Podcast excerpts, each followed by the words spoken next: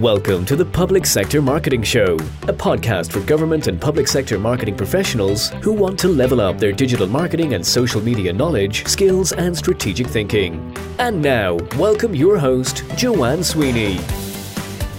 Hello, and welcome to episode 73 of the Public Sector Marketing Show.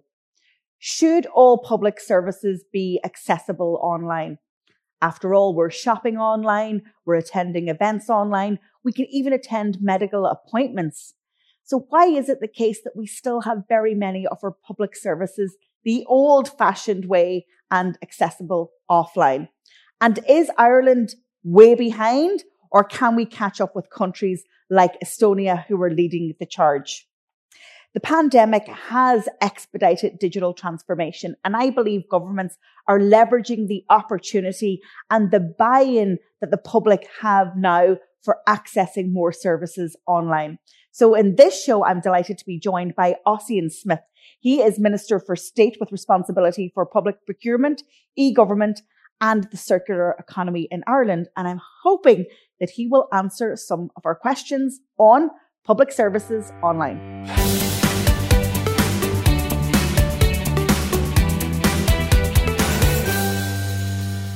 In today's column, I'm asking the question, are public services better if they are online?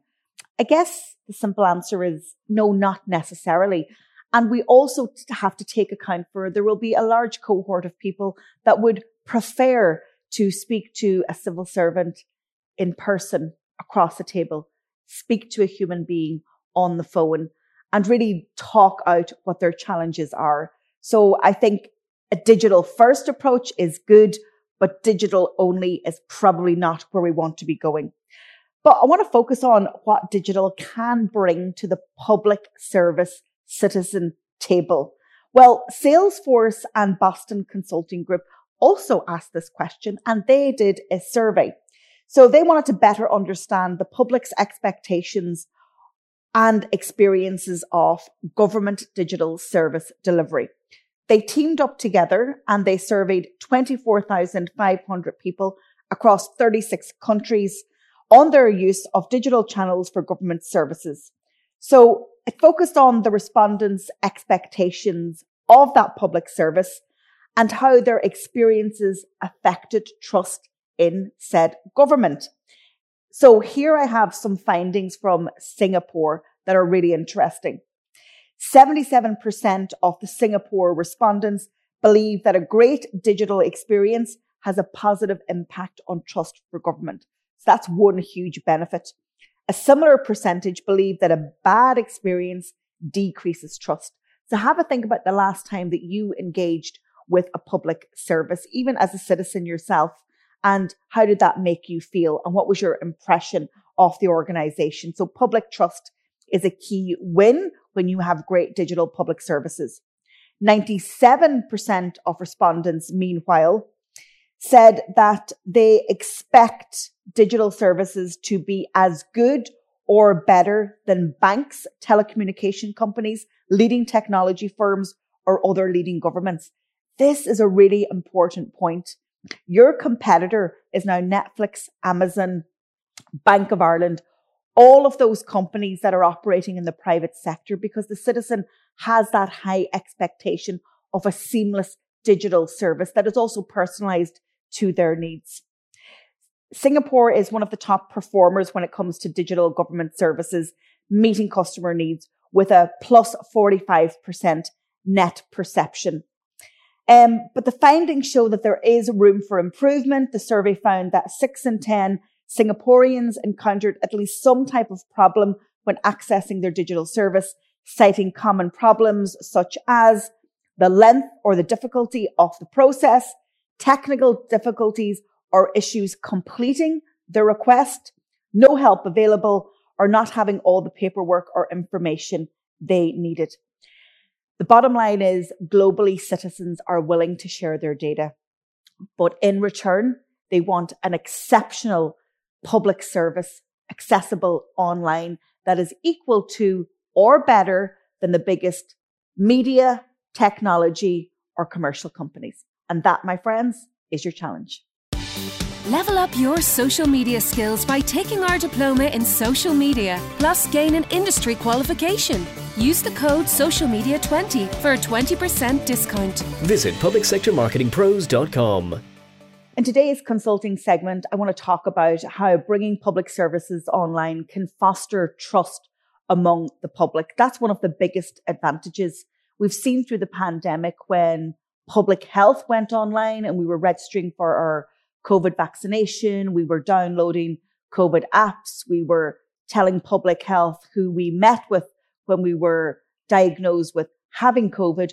All of that sharing of data was in return giving us an exceptional public service that made us feel safe, informed us of our next public health steps, and also being a responsible citizen and helping others and not just helping ourselves or, or our immediate family. So all of that learning can now be leveraged and the opportunity to bring public services online has never been greater.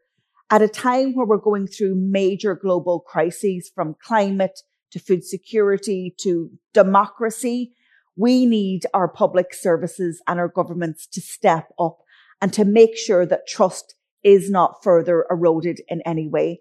And really offering public services online, I think is a great opportunity. The introduction of the citizen journey is really, really important. So it's not as simple as, you know, getting a piece of technology or a platform off a shelf and bringing it into an organization. You really need to map out the customer journey from that micro moment when a member of the public is looking at their passport or planning their next holiday and going, goodness me, I need to re- renew my passport. I've had a child since um, our last holiday. I need to get them a passport. What is the process? And this all starts with a micro moment and a thought or a need or a trigger in the mind of the public. Their next step then is to go online in the main to go to Google or to go to a social network and to input search queries. You then need to make sure that your services are fully optimized online across all channels and that the correct information is coming up. Then when they find you and they find the exact landing page or they download an app on their smartphone, that journey from the first touch point to the conversion at the end, submitting for their passport, uploading all their documents needs to be seamless. And all of that takes testing and iteration. A lot of government organizations are doing that as pilots or with small focus groups and are really leaning into the experience of the major tech companies. And it also requires investment. And that'll be one of the questions that I'm putting to the minister.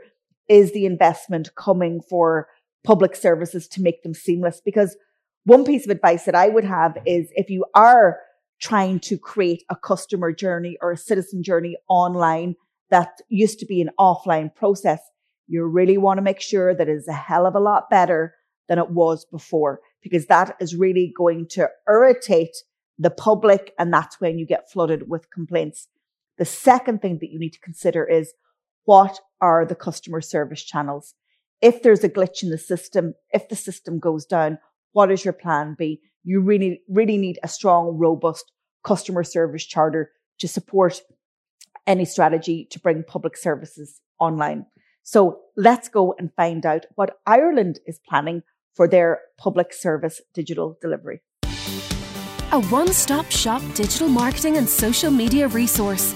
Join our membership academy for 12 months. Access a library of how to videos, template strategies, and organizational policies. Monthly live coaching. Attend webinars with subject matter experts. Meet and network with public sector pros from across the world. Use the code MEMBERSHIP20 for a 20% discount. Visit publicsectormarketingpros.com.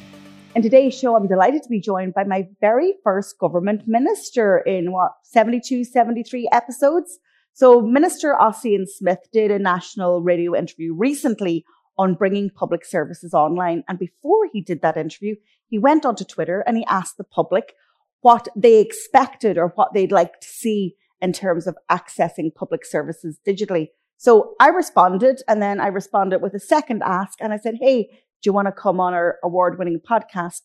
And he said yes. So here is our Minister of State in Ireland with responsibility for public procurement, e-government and the circular economy. Okay, so uh, Minister Ossian Smyth, thank you so much for joining me on the Public Sector Marketing Show. You're actually the very first minister to grace our virtual stage, so I really appreciate you being here with me. The first of many, I'm sure. well, I heard a national radio interview with you, and that was the motivation to invite you on to the show because you did a public call out and you asked the citizens of Ireland, you know, are you interested in public services going online? And what public services would you like to see online? And first of all, what was the response? Um, well, we've had more than 1,300 responses. So people have, have uh, I mean, it, was surprisingly positive. Um, I, you know, we put out a, a, thread on Twitter, or the presenter did, and usually when you ask people, what do you think of some problem with the government, you get an overwhelmingly negative take on anything really on Twitter. But really, we, we just had a lot of people saying, for a start, that a lot of things were really good when you did them online with the government. Uh, but you know, here's a few things that could be better. So um, I, I find it really useful. We like Ireland is is doing well for online services compared to the rest of Europe. We're number five, but like we're, we're not number one. So I'm looking at those countries like Estonia and Denmark that are ahead of us, and particular areas where we could catch up, like the legal, you know, when you're dealing with the courts and the, the legal system and everything to do with health so, uh, so those are big areas that I'm hoping to make progress on uh, this year. So just what I, my vision is that you're dealing with the government, whether you're doing your taxes or your welfare or you're booking a trip to the doctor, and it's as easy as going on Amazon or Netflix or whatever. It's a, it's a, it's a, it's a consistent, easy, convenient experience, and you know you log in once and you get everything through your login, and it's, it's handy. And at the same time, we have to provide an alternative for people who can't use a computer. So we can't just sort of say, oh well, if you, you're not online, you're, you're not getting. We have to make sure that, that nobody's left behind. So we have to provide a service for anybody who, maybe through their disability or their lack of language skills or their age, uh, needs to have um, assistance. So we call that assisted digital, where somebody is going to help you, and that could be through a citizens advice centre or through the library or through through a phone call or whatever. So so that that's really that's the direction we're going. So you mentioned that um, you want public services in Ireland to be as easy to access as Amazon and Netflix. That is the key point.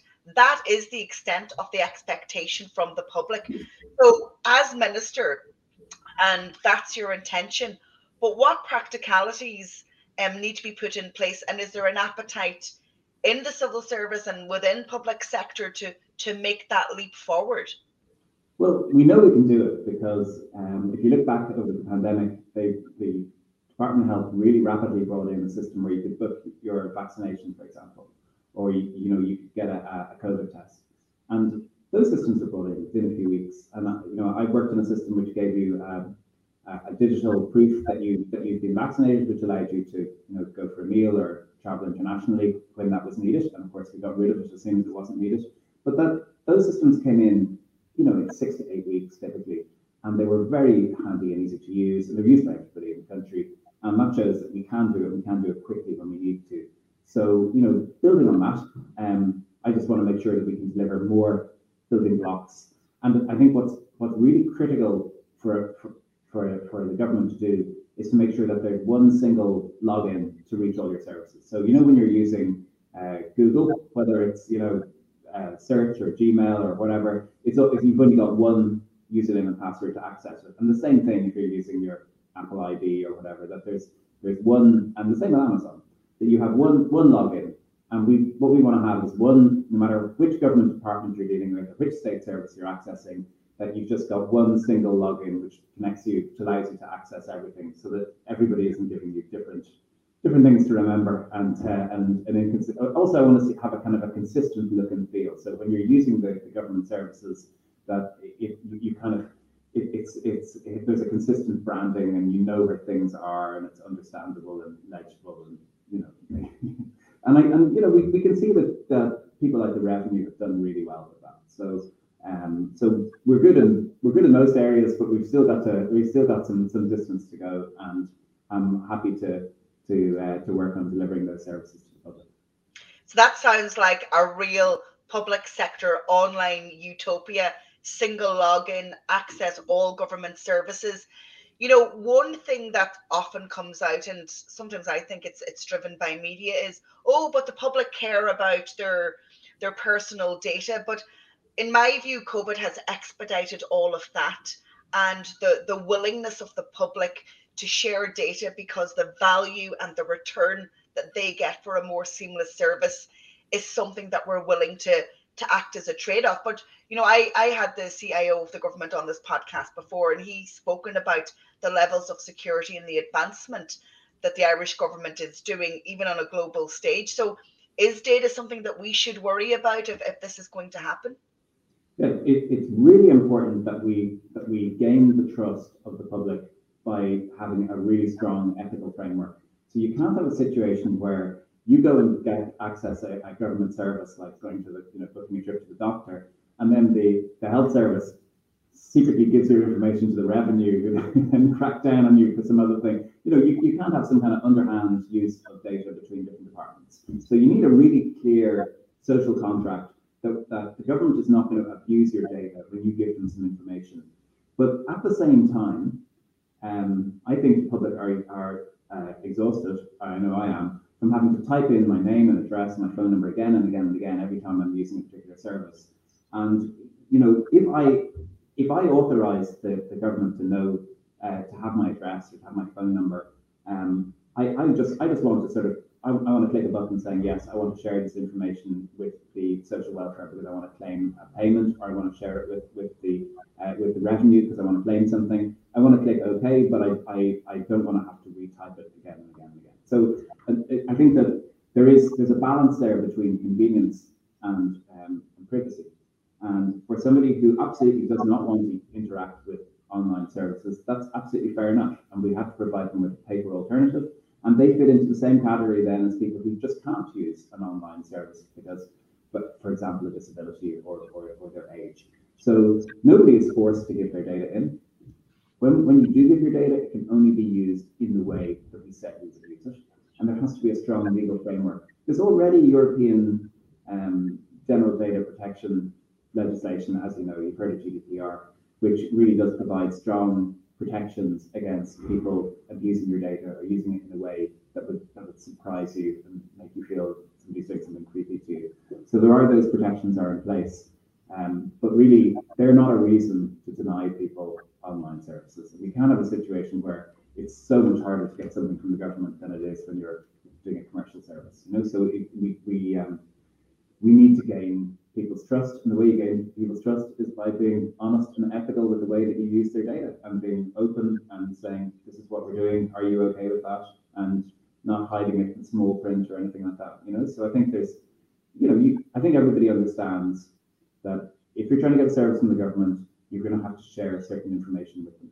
And um, and the, the thing is not to go too far, and also for the government not to store information about you that they don't need, you know, speculatively because they might use it for, something else. And also a very clear line between government services and policing that we're not providing information to the Gardaí or something like this that you know to, for them to store on you and then use it on you in the years to come, you know, and that, that data is only kept for the period of time that's needed, that after a number of years that it's deleted and so on. So it is really important to act in that. So at all times we have to, the, like the way to get adoption of digital service in the public is just to be really fair and honest and ethical in the way we use the data.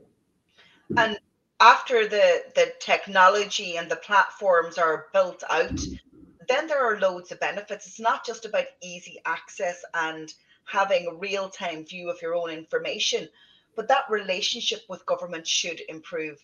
You know, we know that one of the biggest complaints that the public have is like, I can't get answers, and that maybe breakdown in communication just because you know civil servants and public sector organizations are so busy and the demands in them are such but technology can step in and ease that burden somewhat. So is it also an expectation from your side and the public that we can maybe access our services quicker and um, you know in a more seamless way than ours on phones trying to get through to the patent well you, you, can imagine a situation where you need to get something from the government like renew your driver's license and you need to go up to the you need to drive a long way to get to a particular office public office and you take a ticket and you take a morning off work and you sit there and eventually you get to a counter and you know you get you get the thing and so on. And that's so that, that is so much more difficult than being able to do it online. You know, I, I renewed last time I renewed my passport, I didn't have to go to any office anywhere. I can take a picture of my own phone, everything was done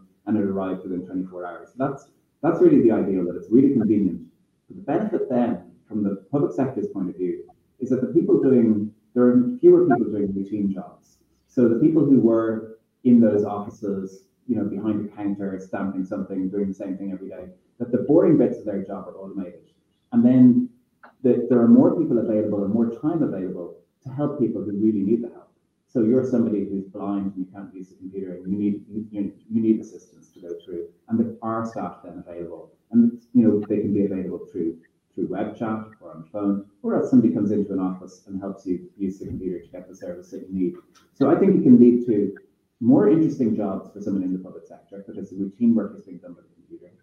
Um, a better quality of, of service for people who really need it. You know, you run into a, kind of a strange situation and it's not working, and it's not you're, you're not a routine customer, or you're in a hurry or whatever, and you can actually go in and see somebody, and there's somebody available because there are huge numbers of staff doing routine and, and low level work.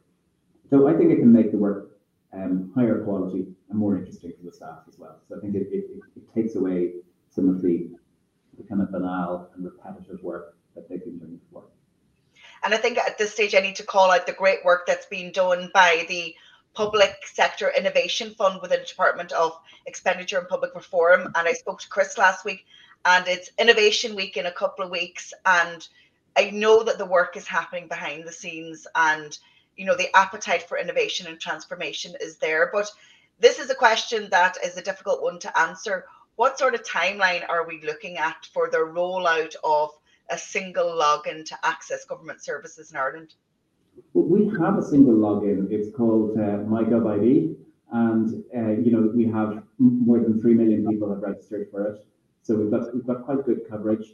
What we don't have is a very large number of services that you can access through it. So I think there are 12 main services that you can reach through it. So we we've got kind of widespread login, but I want to have more more government departments and services available through that login, um, and that's going to be that's going to be my focus coming up. Also, I, I don't want to have, I don't want projects, I want to avoid projects that are really, really large and are promising a huge array of benefits when they come after a number of years. So this pattern where somebody says, I'm going to deliver a system that's going to have, you know, a hundred different features. It's going to do everything that the, that, you know, that, that we were doing manually before, and we're going to have it ready by 2026. That's not a good approach. What, what happens is you keep working, and by 2026, the world has changed so much that your original plans are gone, and all the half the staff have changed, and so on. What we need are kind of bite-sized projects that are delivered within months rather than years. So we need to see something happening within the same calendar year, and we need a, you know one feature at a time coming out or two features at a time. So we, we, we need to build on our success and be always delivering additions and improvements rather than looking for this kind of huge big bang. This is the system that does everything in this department. So that so that that's what I'm looking for. I'm looking for um uh, I'm, I'm, I'm looking to break these projects into smaller pieces. I think they'll be more successful that way, and and that's part of that is the experience from the pandemic. Uh, I think that if we tried to do a vaccination system in two years, it probably wouldn't have been ready in time. But when we said we only got two months, well, ready. So listen, you are driving it um, as minister with responsibility, and we know what what happens in politics. Administrations change. There's a there's a changing of a political guard. Um, it would be great to know that the the enthusiasm and drive and commitment that you have will continue no matter who is in your chair because digital transformation is with us and if we stop we're regressing backwards. Are you? Well, I'm, I'm, not gone yet. There's going to be a reshuffle in uh, in um, December, and I'm certainly aiming to keep keep the position that I have uh, rather than move up or down. And um, but but it's like this is this is something that um, this is something that everybody understands we have to do. And also we're we are a, we are a very high tech country. If you measure us in terms of um, uh, technical skills, which the commission does every year as part of its DESI rankings.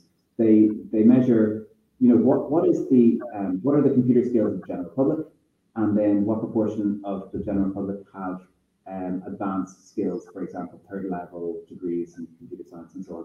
And we're far ahead of other countries, probably because of our um, all the high tech companies are here and that we speak English. But for whatever reason, and our sort of um, interest in education generally in Ireland, we're really well placed for this. And it, you know, the fact that we're fifth in Europe, I didn't do that. I think we were sixth when, when when I started, so or seventh or something. So it's not it's not all down to me. And I and I feel sure that that I think that if we create enough momentum and enough interest, and we have enough small um, landmark successes as we go along, milestone successes that will create momentum to keep going in that direction. That people will taste what it's like to get better services online from the government, and they'll say, "Yeah, I want more of that." And I think that will create a kind of a, an appetite and expectation. It's not just good for the public; it's also good for the public sector because it just makes for um, it just makes for a more interesting job when your routine parts of your job are being being done by the machine, and you can then deal with more human aspects uh, that arise. Well, listen, thank you so much for coming on the Public Sector Marketing Show. I want to congratulate you for how you're driving this forward.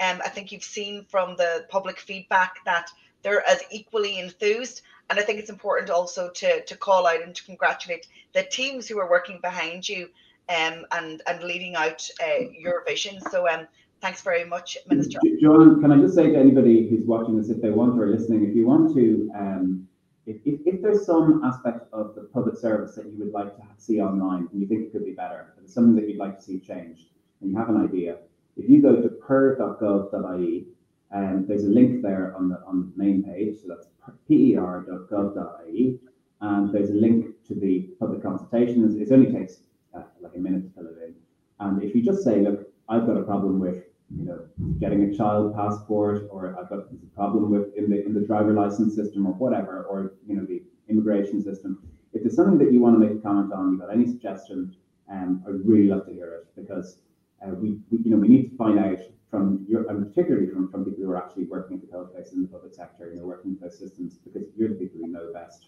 what the problems are. Um, and so, you know, please do go to per.gov.ie and fill in the form, and I look forward to reading what you have to say brilliant. I love that as a call to action, and we'll also um, share it out on our social networks, and I link it in the blog post associated with the podcast. But Minister Ossian Smyth, thank you so much, and uh, I look forward to catching up again when you have uh, more to report on your wins. Thank you, Joanne. See you next. Level up your digital skills by taking our diploma in digital marketing, plus gain an industry qualification. Use the code DigitalMarketing20 for a 20% discount. Visit publicsectormarketingpros.com. Thank you so much for tuning in to today's show. But before I go, let me remind you that we have lots of resources for you. We have a new suite of training courses for autumn winter 2022 and coming into spring 2023 so if you want to share that with your learning and development or HR management team, make sure that you do if you are planning your training programs for the upcoming year and months. If you want to get some immediate help and support, we have our library of free webinars. Just go to publicsectormarketingpros.com forward slash webinars. There's a whole suite of them there. And I have to say, they are brilliant. They are absolutely brilliant. I give so much in those webinars. Our most recent one on essential social media skills for government and public sector is there too. And uh, you can avail of it right now. But until the next show, please share the public sector marketing show with a pro that you know. And I'll talk to you next time. Thank you for tuning into this episode of the Public Sector Marketing Show. This episode has ended, but your digital journey can continue. Head over to publicsectormarketingpros.com to access resources and links mentioned in today's show and to connect with Joanne and her team. Until the next time, be sure to subscribe, rate, and review on your favorite podcast platform.